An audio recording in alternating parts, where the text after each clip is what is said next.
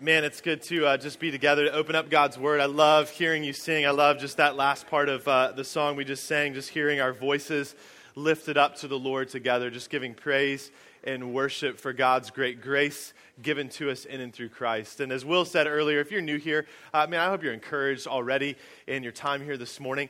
Uh, if you're just kind of checking out church, maybe for the first time, or you're trying to find a church because you're new to the area, I-, I hope that you will consider just hanging out with us for a few weeks and just kind of getting to know this community. We love to get to know you as well. We're going to be in the, in uh, the book of First Timothy this morning as we continue in our series, Faithful Church. And so if you need a copy of the Bible this morning, would you just raise your hand? We'll have a few folks give a, or walk around to pass out Bibles to you. So just keep your hand up till they find you if you need one this morning. I want you to be able to read along with us. Uh, and if you don't actually own a copy of the scriptures, uh, please feel free to take that home. That's our gift to you. Uh, we believe God's word is critical for our lives. And so we want you to have access to that and be able to have a copy of the scriptures. Uh, as we begin our time before we open up to the scriptures, let's just go to the Lord in prayer. Father, I'm grateful to be able to, to stand here today, uh, to open up your word, not because I have something special, not because I am something special. Lord, today I stand before this group of people, my brothers and sisters, guests this morning. I stand before you, clothed not in my righteousness, but in Christ's righteousness. And so, Lord, I pray that what would be evident this morning, what would be clear this morning as we talk about a, a, a topic, a subject area that your scripture talks a whole lot about, but oftentimes we ignore. Lord, would you soften our hearts today? Would you help us to open up our minds and our hearts to what your word would have to say to us this morning? And this would be your words, that your spirit would use this time to bring transformation in our lives and in this church for your glory and for our good. So, Lord, we come before you only by the grace of Christ that we receive through his life, his death, and his resurrection. And we just want to submit our lives to you today, and we pray this in his name. Amen. You guys heard of John D. Rockefeller? Right? John D. Rockefeller was the, the, the big oil tycoon of the early 20th century. And it is said that he still, to this day, holds the spot as the richest American that ever has lived. At the time of his death, his estimated net worth, and which has been adjusted for inflation over the years, was said to be somewhere around $375 billion. I didn't say million, I said billion dollars. $375 billion. I mean, that's silly money. Like, we can't even wrap our minds around how much money that is. Just to give you a comparison, Bill Gates, who is at the top often of the richest person in the world right now in America, is worth $79 billion. So, 300 billion more dollars is how much Rockefeller was worth. And someone once asked him, Hey, you've got a lot of money. How much money is enough money? How much is enough for you? And he responded in this way He said, One more dollar than I have. One more dollar than I have is how much is enough money, meaning there's never enough. I always need to get more. Now, Rockefeller was known for his philanthropy. He was a philanthropic man, but I think the sentiment of what he expressed in answering that question, one dollar more, one more dollar than I have, kind of hits the nail on the head of the deep heart issue that money is for so many of us. We can oftentimes always think, always believe that I have to have more, I need more, I want more, and just one more dollar is all that I need. I believe it's one of the greatest idols of our time. It's one of the greatest idols of the, the society we find ourselves in, particularly in America, particularly in Northern Virginia. And I believe it's one of the biggest idols that can, that can creep up even within the church. Many people, including us as followers of Christ, struggle with just the, the just one more dollar or just a little bit more for me mentality when it comes to our money, when it comes to our things. But see, this problem isn't just for 2015. It wasn't just for the era of John D. Rockefeller. It's been a struggle and a temptation for ages for God's people.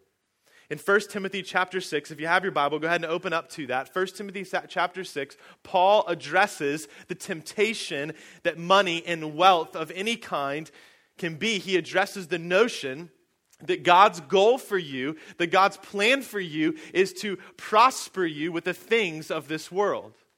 In 1 Timothy chapter 6, verse 6, Paul says this.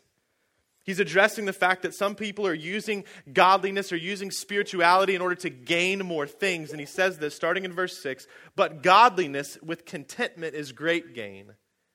For we brought nothing into the world, and we cannot take anything out of the world.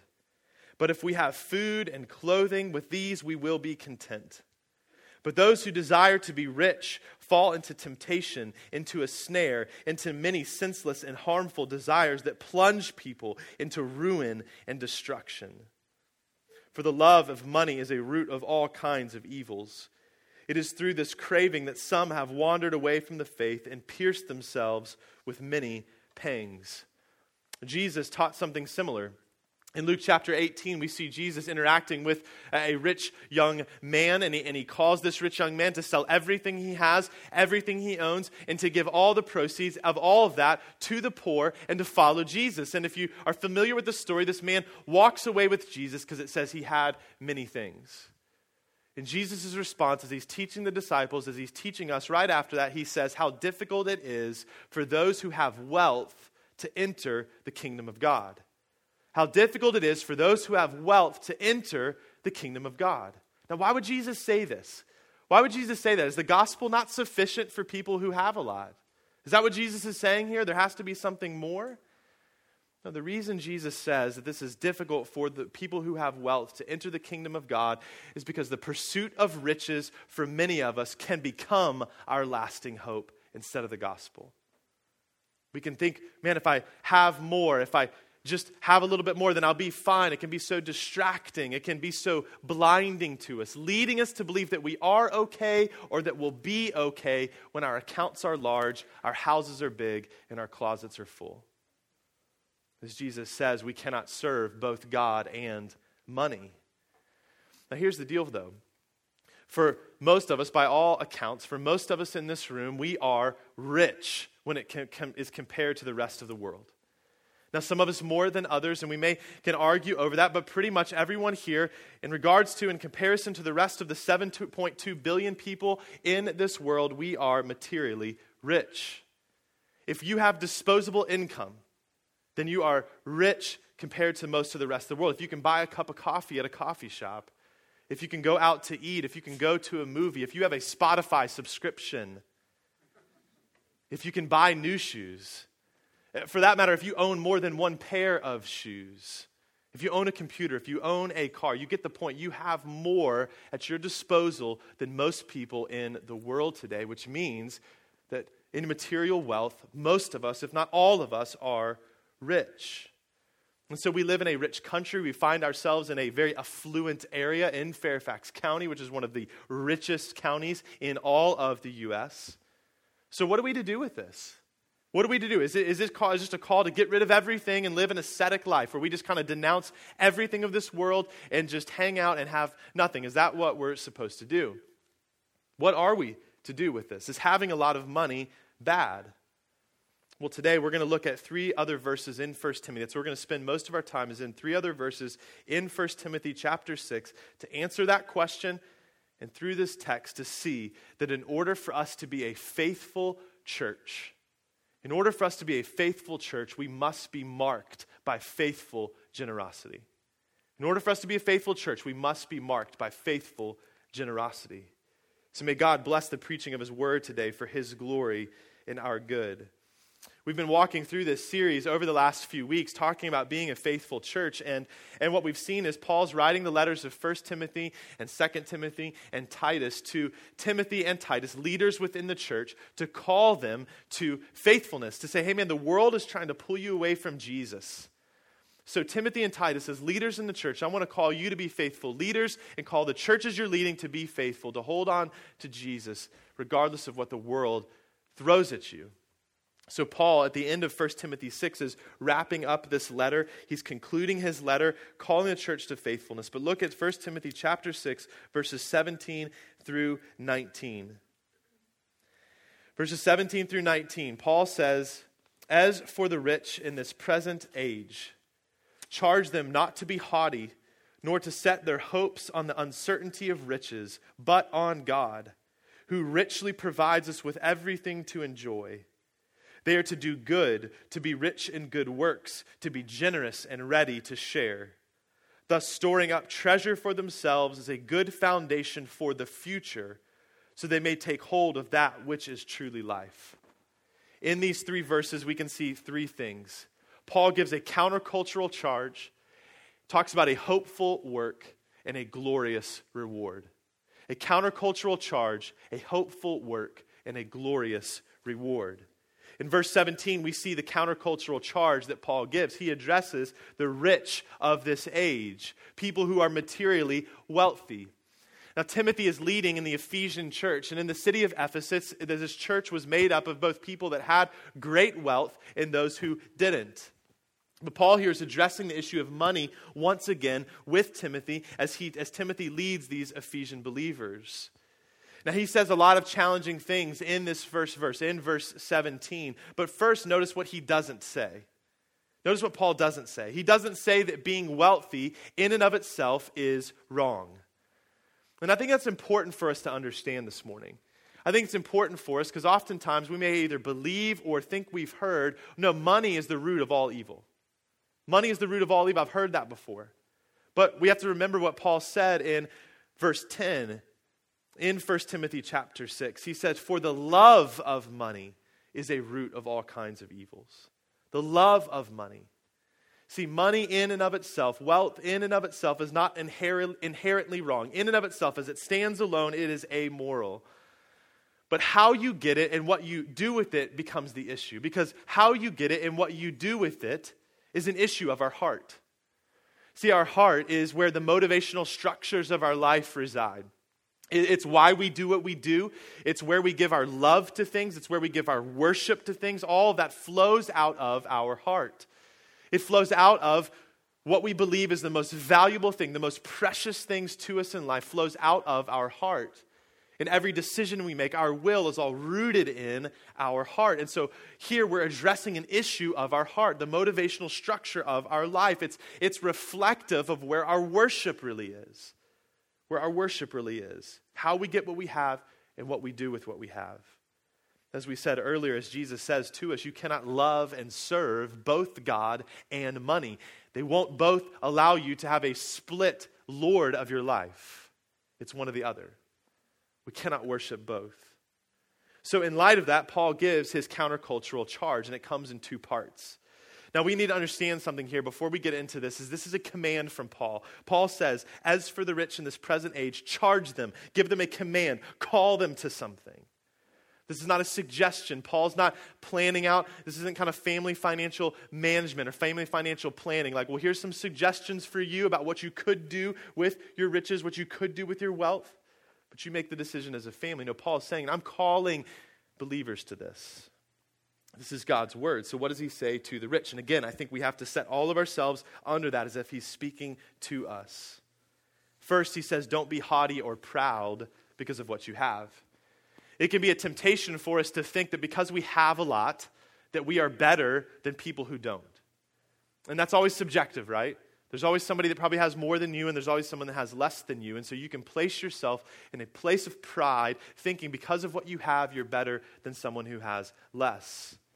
I mean, we see this all over our culture and society all the time. The rich are often the famous. The rich are often the famous. With wealth comes great privilege in our culture. But Paul's charge is not to become prideful because of what you have, because all that you have, all of it, is from God.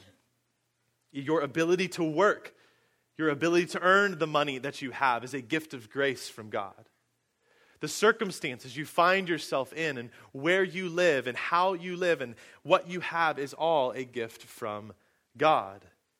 James chapter 1 verse 17 James writes there every good gift and every perfect gift is from above coming down from the father of lights with whom there is no variation or shadow due to change. So this is important to understand when it comes to what Paul is calling us to in these three verses. But what we can learn now is that all we have been given should promote humility within us, not pride, because we recognize that everything we have has been given to us as a gift from the God of all creation. So don't be haughty, Paul says. Don't be prideful. But then he also says, don't set your hope on the uncertainty of riches, set your hope on God. See, money and stuff are shaky things to build your life and your hope on. It, it doesn't last, it ultimately doesn't satisfy. In Psalm 130, I mean, Psalm, uh, excuse me, Proverbs 23, Paul says this about, I'm Paul, the author of Proverbs says this about riches. This is good wisdom for us this morning. Proverbs 23, verses 4 and 5, he says, Do not toil to acquire wealth, be discerning enough to desist. When your eyes light on it, when you set your eyes on it, when you set your gaze on it, when you set your mind on it, it's gone for suddenly it sprouts wings, flying like an eagle toward heaven. We can visualize that, right? As we set our mind and our attention on the wealth and the things this world offers to us, it sprouts wings and literally flies away. It doesn't last, it doesn't satisfy. Now, this is not a call to be lazy. As God's people, we are called to work hard. You and I should be the hardest workers in our workplace. We should be the most diligent, the most productive people we possibly can be for God's glory. We are called to work hard, but we are not called to be workaholics. Thinking, man, if I put just a little bit more time in, I can get one more dollar and be one more bit secure. I can lay and build my own lasting foundation for life and find my hope there. Remember 1 Timothy 6 7, for we brought nothing into the world, and we cannot take anything out of the world. Or to put some imagery to it, there are no U Hauls behind hearses. There are no U Hauls behind hearses, right? You never drive around and see, man, somebody's bringing everything with them. You bring nothing with you when you pass from this life. Riches and things are fleeting, they don't make for good masters, they don't make for good objects of our worship. And what we need to realize is that our personal property, our things, can devour us as followers of Christ and can devour the church swallow us up, chew us, break us in half. If we don't place our wealth and our riches and our things in the proper category of gifts from God to be used for God and His glory, rather than seeing them as our things used for our, God, our, our own use and our glory. See, one of, if not the biggest and greatest problem within the church today, I think, is materialism. And I think the reason that it's one of the greatest problems is because we don't even recognize it as a problem. It's commonplace for us to buy into what the world calls us to, that we need to acquire more, strive after what we think we need in order to survive. And very quickly, we can start to think, me first. Then maybe I'll give a little of what's left over we can become easily enamored with what one pastor calls the stuff of future garage sales. We, we, we strive after those things. We put our effort into those things. We place our hope into those things. We work our tails off for those things that one day will be marked with a sticker 50 cents, $2. And it sounds silly to us now, but if we really assess our own life, that's the reality for us so often. But see, it's not the creation that deserves our worship, it's the Creator that calls us to worship Him, to give all things to Him, to place our hope in Him. See, riches and things are a shaky foundation to place our hope on, to build our hope in. But God is a firm foundation. All things come from Him, in whom there is no variation or change. He is eternal, He is unchanging. He is our good Father who will take care of us. In Him, we can have hope. In God, we can truly trust. See, our hope as God's people is not on what we have, but who we have, or better yet, who has us. See, our God richly provides us with everything we need, namely grace. He provides us with everything we need. He calls us into relationship with Him through Christ. And everything He gives to us, He gives to us to enjoy. It's, it's okay to enjoy the things of God. It's okay to enjoy the things that God has created, but it's not about living a life of luxury or pleasure. It's understanding that everything is a gift for him who called us, called everything into existence out of nothing, and he called his good his creation good. And his good creation is to be ruled and it's to be enjoyed by us, but it's to be enjoyed for his glory. 1 Corinthians chapter 10 verse 31 says whatever we do, even in our eating and our drinking, we can do everything to the glory of God. We can do everything to the worship and praise of God who gives us all things. See, this is a countercultural charge because it's counter to the mantra of our world who encourages us to get more and keep more. Because when you do that, they promise you that you'll be more happy, you'll be more satisfied, you'll be more secure in life if you just have one more dollar, one more thing. The next, the new, the nicest, the biggest, the best is always something worth pursuing. It's always something worth spending your time and your energy and your resources and your strength to, to acquire at whatever cost. At whatever cost. Whether that's relationally or your integrity or even your worship of God. And again, it comes back to your heart. It's a matter of where your hope lies. What will satisfy you? What will make you feel secure? What will give you peace? So let me ask you a question this morning in this countercultural charge of Paul where is your ultimate hope this morning? What would happen if everything in your life right now was taken away from you? What would happen? If someone was looking into your life right now, observing your life, where would they say your greatest hope is? Is it in what you have or who has you? What do you do with what's been given to you? This leads to our next verse and our second point. Paul gives a countercultural charge, and now he calls us to a hopeful work. Look at verse 18 again. Talking about the rich putting their hope in God, then he says, They are to do good, to be rich in good works, to be generous, and ready to share. Paul says, Put your hope in God and then do these three things do good, be rich in good works, be generous, and ready to share. See, I think these two things are very much connected to one another. Because when we live our life and use our money in things in this way, it's an opportunity for us to express that our trust is in God. As we place our hope in God and not our money, it allows us, it frees us up to, to show that our hope is in Him as we give more of our money away for the sake of His name and His glory, to make much of Him. See, in God's economy, great riches in the life of a believer doesn't warrant great privilege, it warrants great responsibility. It doesn't put us in a position of pride, like verse 17 says, but a position of service. Because everything we have has been given to us by God. We are stewards, we are managers. It's not ours, it's all His. So, the hopeful work of faithful generosity is something that this should mark this church because it's always marked God's people. In the early church, we see that faithful generosity was a normal occurrence.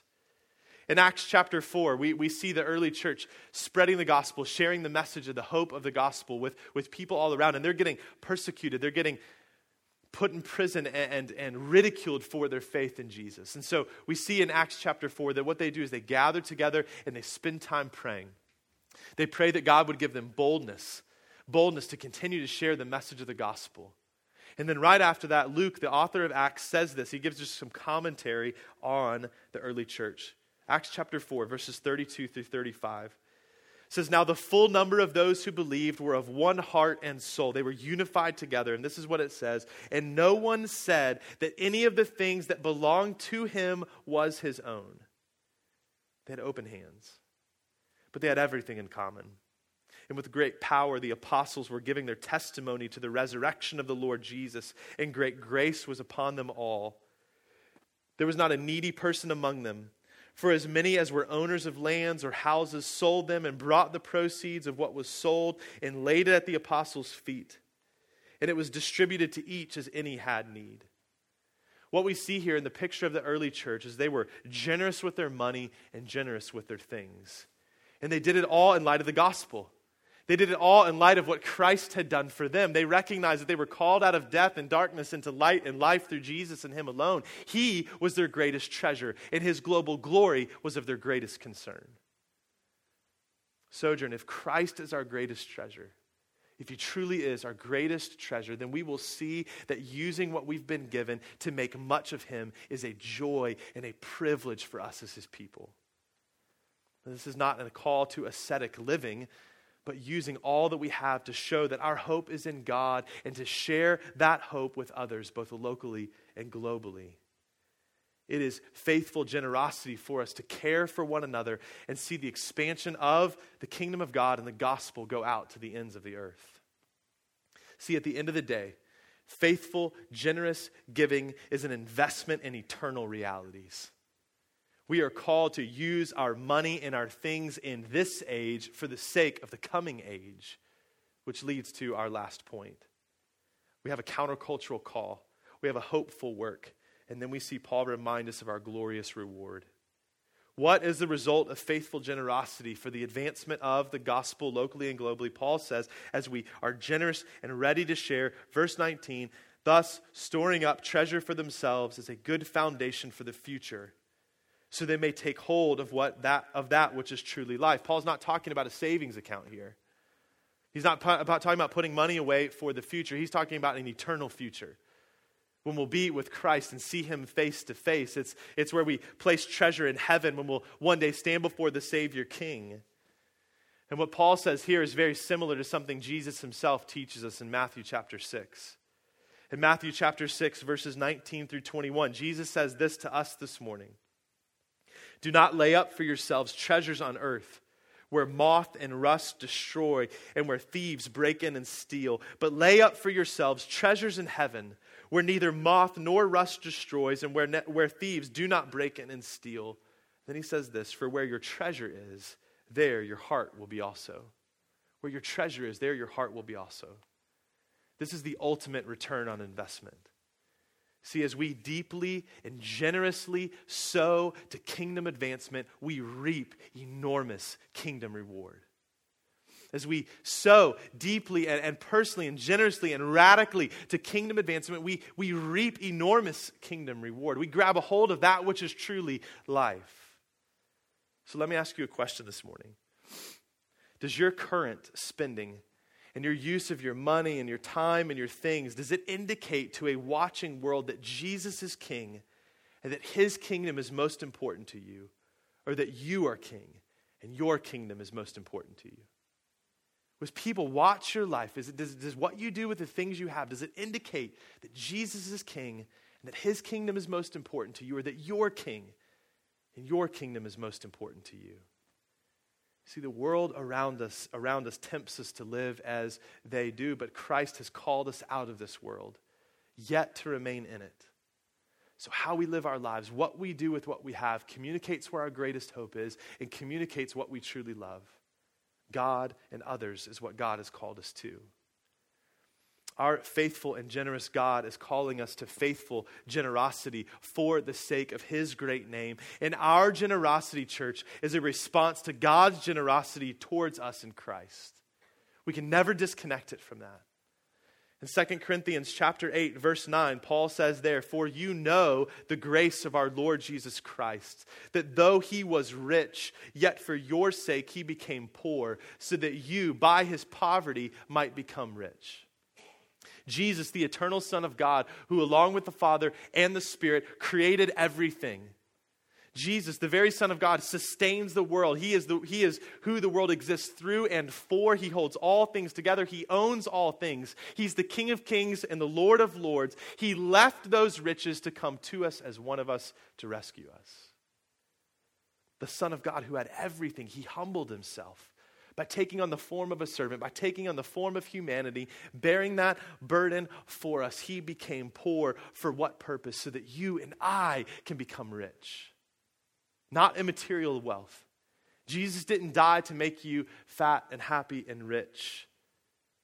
Jesus didn't come to rescue you to just give you financial gain. That is a false gospel. That is a false gospel. No, we are made rich because we were dead and now we're made alive in Christ. We are rich because once we were orphans, but now we're called sons and daughters. Welcome to the very table of God. We were not a people, but now we are a people. We were in bondage to sin and death, but now we are free in Christ. We were citizens of the kingdom of darkness and death, but now we are citizens of the kingdom of God forever, all because of what Christ has done, only because of what Christ has done. Jesus' poverty is that he set aside his eternal glory to take on the sin of the world by dying an undeserving death for an undeserving people. God has lavished the riches of his grace on us this morning by what Christ has done for us. And it's that same grace that turns selfish people like you and me into joyful, generous givers. See, the grace of Christ changes us because it removes the false notion that keeping more for us, building bigger barns for us, building our kingdom will bring lasting joy, lasting peace, lasting comfort, and security. Our joy is found in Christ. Our peace is found in Christ. Our comfort is found in Christ. Our security is found in Christ. So, Paul's point then is that since we are made rich by God's grace through Christ, the appropriate response of God's people is faithful generosity and radical giving. We've been ransomed. Our sin has been paid for in full. We have experienced redemption. That is amazing, amazing news. It's amazing, amazing grace. But before we go on, I just want to ask us a question this morning Have you experienced this redemption? Is Jesus really the Lord of your life? Like, like, stop for a minute. Is he really the Lord of your life? I don't mean that you prayed a prayer sometime and asked Jesus to save you. I mean, is Jesus king over every aspect of your life? Your bank account, what you do, what you think. Is he Lord of everything? Is he your greatest treasure? Do you really know him? Or do you just know about him? See, Jesus saves us from the American dream, and he does that by saving us from ourselves saving us from ourselves and our little kingdom building, and showing us the gloriousness of his coming kingdom. So I want to encourage us this morning to turn to him in faith today. Whether for the first time or the hundredth time, turning to Jesus in faith because Jesus wants to save you, He wants to rescue you, He wants to restore you, He wants to make you brand new for His glory and your good. See, Sojourn, we, we don't earn or gain eternal life by our giving. Uh, or our generosity. Our giving and our generosity flows from a new life, from a new heart. It enables us more and more fully to realize the reality of our own life that we are secure in Christ, that we have everything in Christ. We can take hold of that which is truly life when we open our hands and let go of the things of this world. Because one day we will stand face to face with our Savior in the fullness of His kingdom. As one pastor says, we are not forced by God to give away our resources, we are freed by God to give away our resources. When we know the freedom we have in Christ, we don't need to grasp and hold on to other things. We can let go and trust Him. And the Lord allows us the privilege to participate in the global expansion of His kingdom through the local church. Man, what a joy, what a privilege you and I have to use everything God's given us to make much of Him. So, what does this look like for us as a church? What does this look like for us as God's people here in Fairfax at Sojourn Church? If we are going to be a faithful church, we must practice faithful and extraordinary generosity. And I, I want to call us to that. I want that to be the mark of this church. That we be known as a generous people, not for our own glory, but for God's glory. I want us to open our hands and say, Lord, what would you have me do with what I have? So I want to call us to three things to do that. The first is to pray. Because our money is connected to the issues of the heart, prayer is of essential importance to us. It's, it's through prayer that we can come before the Lord and we can ask Him to search us. Psalm 139, verses 23 and 24 say this Search me, O God, and know my heart. Try me and know my thoughts, and see if there be any grievous way in me, and lead me in the way everlasting. We can pray and ask the Lord to, to, to search our hearts, to know our hearts, so that we might submit our lives to Him. 2 Corinthians chapter 9 verse 7 says each one must give as he's decided in his heart. And so as we come to the Lord in prayer, we can lay our heart before him and, and ask him to give us wisdom and direction to assess our hearts and our lives and bring everything before him and ask him to work in us and through us for his glory. To show us what we should do with what he's given to us. And I've realized in my own life how often I don't spend time in prayer when it comes to the money I have and the things I have. My family has a budget. My wife and I talk about that. But I realize, man, we don't spend very much time just laying that before the Lord and praying and asking the Lord for direction, asking the Lord for wisdom. How often it is that I start with a calc- calculator before I get on my knees. Ask Lord, Lord, Lord, what would you want me to do with this? How might I use what you've given to me to be generous and to make much of your name? If we are going to practice faithful generosity as God's people, we have to also practice faithful prayer. So we need to pray. The second thing I want to call us to is to scheme, to scheme for the kingdom of God. Now, what do I mean by that? I mean, I want us to think creatively about how to maximize what God has given to us for the greatest good and the most glory. It's okay to think and work to make as much money as you possibly can if the goal with that is to give away as much as you possibly can for the advancement of the gospel. As one uh, pastor from the Reformation time period said, a man's opportunities to go- do good to others increase with the abundance of his riches. Now, you may not make a lot or have a lot right now. You may be in a profession that you're never going to make a lot or have a lot. But that doesn't mean that God cannot use you greatly for the advancement of his kingdom with what you have. As you scheme for that, as you think creative about how would God use and allow me to use what he's given to me to use. College students, this is maybe where you find yourself right now. Maybe right now you don't have a lot of disposable income and you're not, you maybe don't have a job right now, you don't really have any income. But man, how would God have you scheme for the advancement of the kingdom of God with what you do have? To really stop and think about all that you've been blessed with, all that you have right now, where you find yourself, to use that for the glory of God, the advancement of His kingdom, and to serve others. And I'd love to see us as a family scheme together so that we can practice faithful generosity. I'd love for us to talk about our personal finances, to, to share with one another how much money we make, so that we can help one another figure out how much we should give away and we can hold each other accountable to that. I mean, isn't it weird that we'll go and sit in a community group and talk about sin struggles and talk about other difficulties in our marriages and our life, but we never talk about our finances? We never go and say, man, this is how much money I make. This is how much God's given me to steward right now. Will you help me figure out what I'm supposed to do with that? Would you help me figure that out? See, if our hope is in Christ, and if we long to see his name exalted among the nations, let's open up our lives more and more to one another so that we can help one another open up our hands and exemplify faithful generosity. See, oftentimes I think what happens is we're, we're a little bit too close to our own spending habits. They're, they're kind of too close to us. They're just normal, everyday occurrences of our life, and we're, we're a little too close to see where we can change and do things differently. But we're not here to live life alone. We live in community with one another. We have relationships with one another, and so we can help one another to, to, to cut back, to change, to shift, to alter in order to maximize our use of what God has given, given to us. So maybe even this week, grab a few people in your community group and get your budgets out and get real with one another, not to shame anyone. This isn't about shaming anyone, but it's to encourage one another and to push one another, to scheme together. It's like when you go to the gym, for those of you that do, and I haven't been in a long time. I had a, new, I had a baby recently. That's my excuse, okay?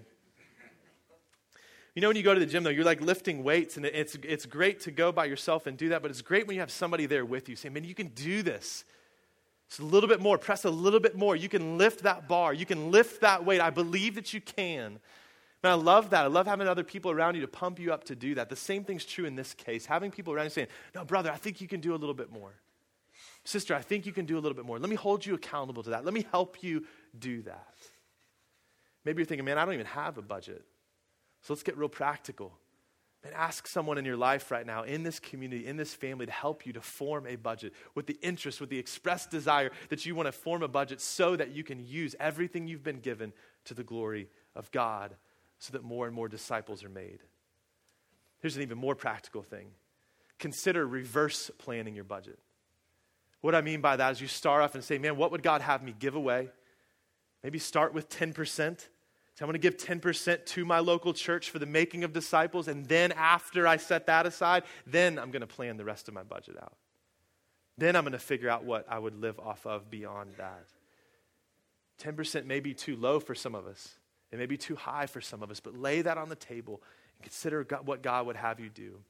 And use your community around you to scheme together.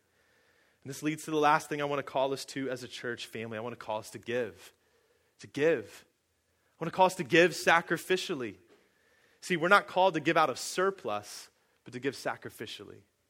When we start first with what God would have us give away, we start with that 10% number. That's, that's going to be sacrificial for most of us to set that on the table and say, God, this is yours. I'm giving this to the local church to see the gospel go forward in and through the church.